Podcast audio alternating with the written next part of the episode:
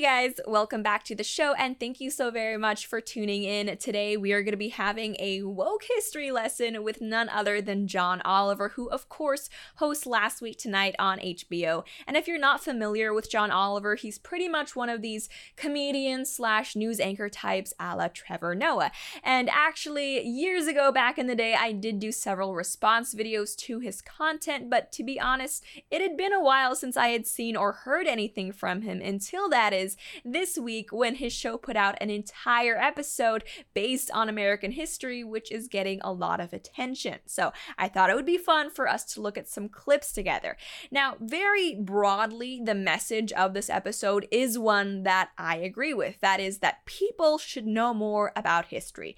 I love history. Not only do I think it's interesting, but I also think it's important for us to understand the world around us, why it is the way that it is.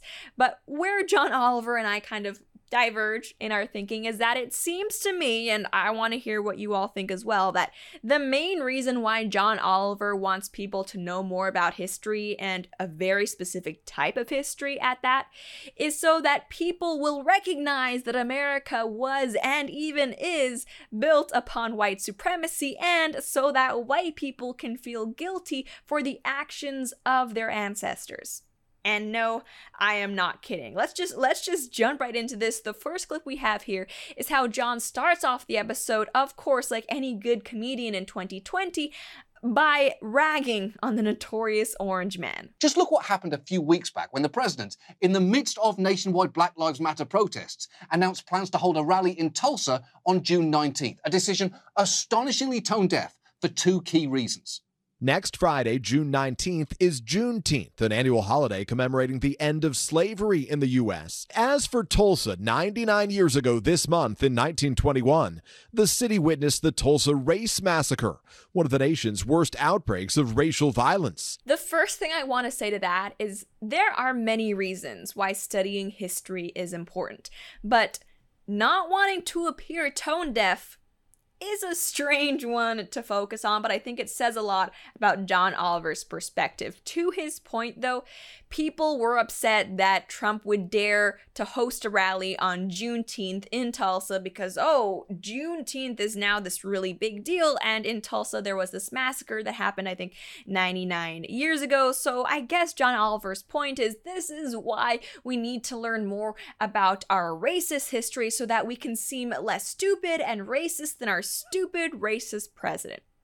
All right, to the point about Juneteenth, I actually don't have a problem with Juneteenth being recognized as this national holiday. I know a lot of other people feel the same way. There are a lot more useless, irrelevant holidays that are recognized, so why not Juneteenth?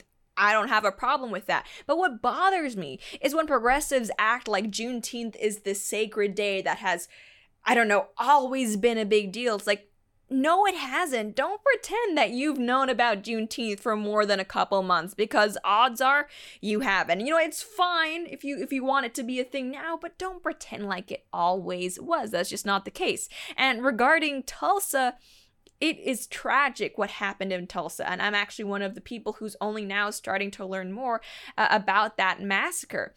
But is the solution really to just bar Tulsa from taking part in any type of national or political or even remotely racially related events because of it? Because that doesn't seem feasible or reasonable. If anyone still believes that Trump is just insensitive and mean, you should know that they did end up postponing the rally until June 20th, and on June 19th, the day itself, the White House actually did put out a statement about Juneteenth. It reads, "The First Lady and I send our warmest greetings to those celebrating Juneteenth this year. Juneteenth reminds us of both the unimaginable injustice of slavery and the incomparable joy that must have attended emancipation. It is both a remembrance of a blight on our history and a celebration of our nation's unsurpassability to triumph over darkness." But sure, I guess Trump is super racist or something. Next up, John Oliver talks about George Washington and why, if you don't support toppling his statues,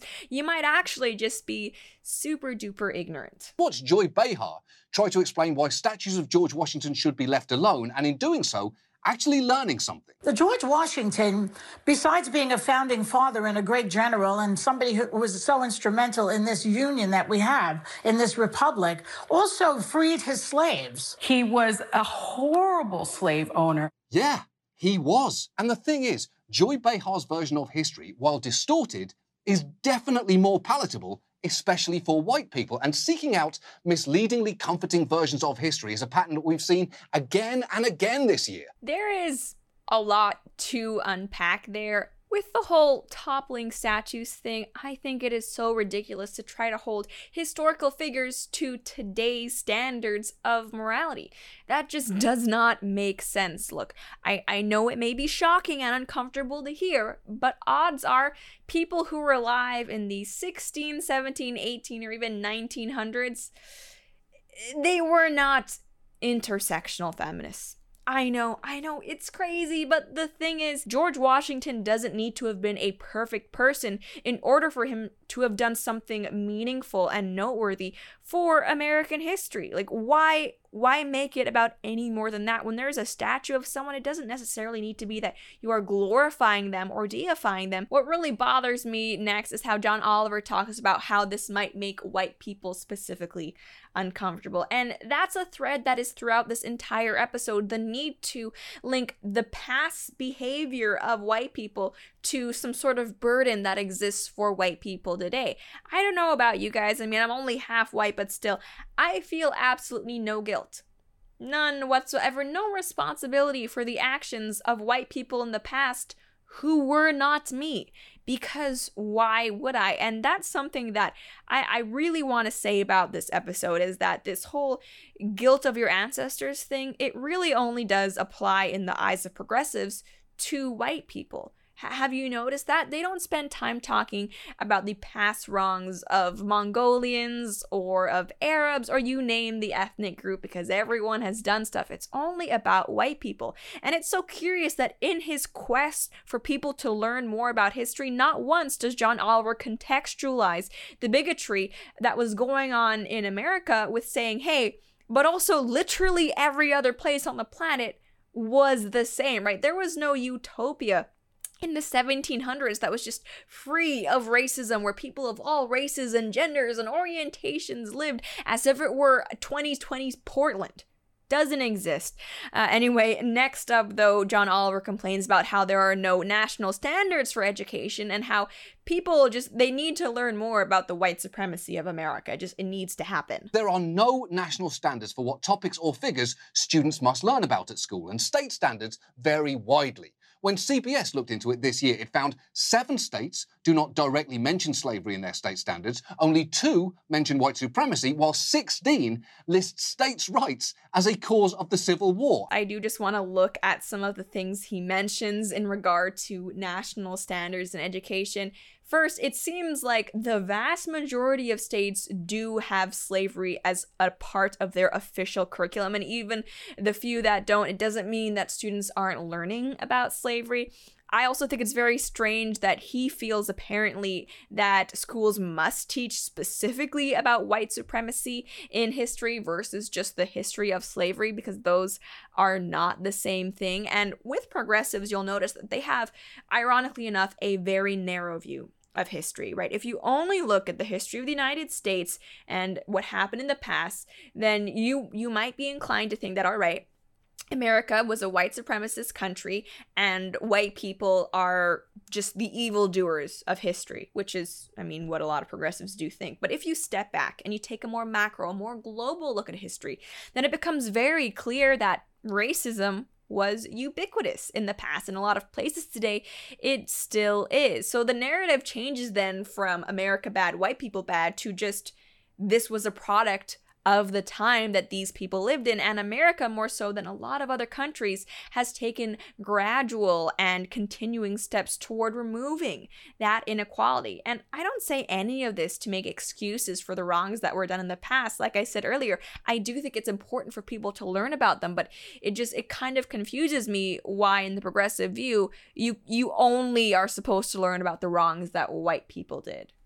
Like, why is that? Have you noticed that? I mean, these people aren't out there saying we need to learn more about the Barbary slave trade or even the African slave trade that resulted in a lot of the slaves being brought to America. No, it's just history is only important if white people were the villains. I do just want to stop here for a minute, though, to tell you all really quickly about our amazing sponsor, Candid. For the past few months, we've all kind of been locked up, and there hasn't been a lot of progress on pretty much anything, unless, of course, you are a Candid client, in which case, even being unable to leave your house, you've still been able to see improvements in your teeth. So Candid makes clear aligners that are comfortable, removable, and totally invisible, unlike wire braces, so you can transform your smile without anybody even noticing. Plus, your treatment is prescribed and monitored remotely by a licensed orthodontist who's an expert in tooth movement. Candid only works with orthodontists, never general dentists like other companies, and with some of those other companies, you may never even hear from your doctor as you go through treatment, which is ridiculous. But with Candid,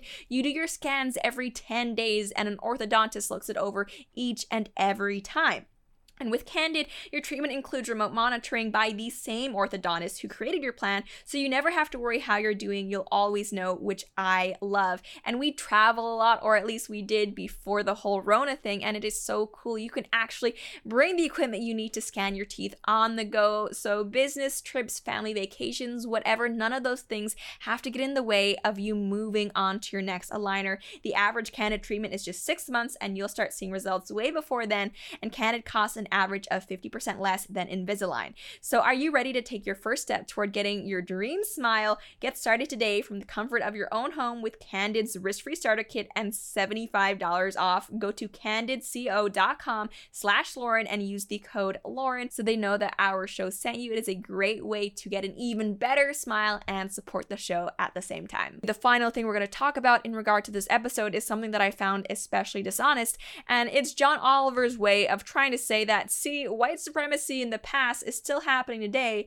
because Republicans want lower taxes.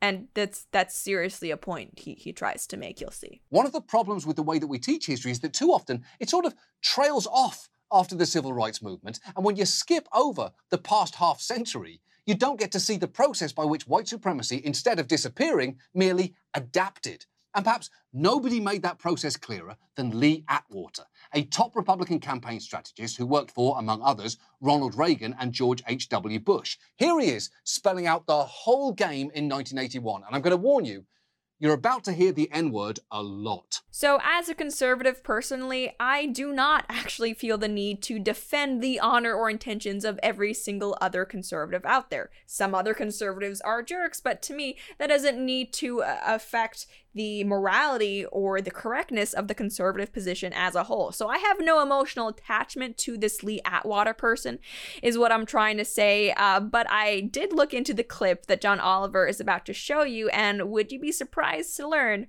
that it is taken wildly out of context? So I'm gonna show you the clip that he plays in his show, but just remember, he is trying to tie this person to Ronald Reagan and George Bush. So he's here trying to paint this picture of, look how racist Ronald Reagan and George Bush are, because look how racist the things that this guy is saying are. You start out in 1954 by saying by 1968 you can't say that hurts your backfire, so you say stuff like forced busing, states' rights, and all that stuff. And you're getting so abstract now, you're talking about cutting taxes, and all of these things you're talking about are totally economic things, and the byproduct of them is blacks get hurt worse than whites. That is actually a pretty concise history of a certain thread in politics for the past half century, which brings us all the way up to the present day. Well, that is a pretty shocking clip, and if you're the average John Oliver viewer, you're probably thinking, oh, I knew it. Fiscal conservatism really is just a code for let's take money from blacks. I knew it. They're all racist. Like I said, I don't have any inherent interest in protecting Lee Atwater or Republicans from 40 years ago. But out of interest, I did actually look up the full transcript of what was happening in that interview. And surprise, surprise, it's a little more complicated than John Oliver makes it seem. As John Hinderaker writes about this interview clip, The audio tape is of a conversation between Lee Atwater and two men, Professor Alexander Lamis, who first quoted the now-famous paragraph in a book, and a second man named Saul. Atwater said in the interview, "From 1954 through 1966, race was the issue in the South. In 1980, I think the crucial thing in 1980, the two dominant issues in Southern politics, which had been race and party, you had to be a Democrat to win, are pretty well resolved, and the main issues become the economy and national defense." The interviewer, Lamis, was the one who, quote, pushed back against Atwater's views that the Reagan campaign in the South was free of any racial element. He said, "But might there, I'm not saying that he does this consciously, but the fact is that he does get to the Wallace voter and to the racist side of the Wallace voter by doing away with legal services, by doing away with cutting down on food stamps." Which is then when Atwater said his infamous quote, which John Oliver doesn't include, but he followed by saying, "And you're getting so abstract now, you're talking about cutting taxes, and all of these things you're talking about are totally economic things, and a byproduct of them is blacks get hurt worse than whites, and subconsciously maybe that is part of it. I'm not saying it." He goes on to make the argument that even if some voters draw a subconscious connection between, say, cutting the food stamp program and race, the absence of any specifically racial appeal shows what a minor factor race has become in Southern politics. Atwater says, "But I'm saying that if it is getting that abstract and that coded, then we're doing away with the racial problem one way or another. You follow me? Because obviously sitting around saying we want to cut taxes, we want to cut this, and we want is so much more abstract than even the busing thing, and a hell of a lot more abstract than the N-word thing. So any way you look at it, race is coming on the back burner." So sorry, John Oliver, but no, it does not look like white supremacy has evolved in America from wanting to keep blacks as slaves to simply wanting to give everybody, black people included, tax cuts. That's pretty much all I have to say for now, though, but as always, I would love to hear what you all think about this. Do you think that there needs to be more of a focus on white supremacy and racial issues specifically when it comes to teaching history in America? Why or why not? And if you don't agree with that statement, then how can we bring a more balanced view of history into schools? Let me know, but that's it for now. Thank you guys so much for tuning in, and I'll see you next time.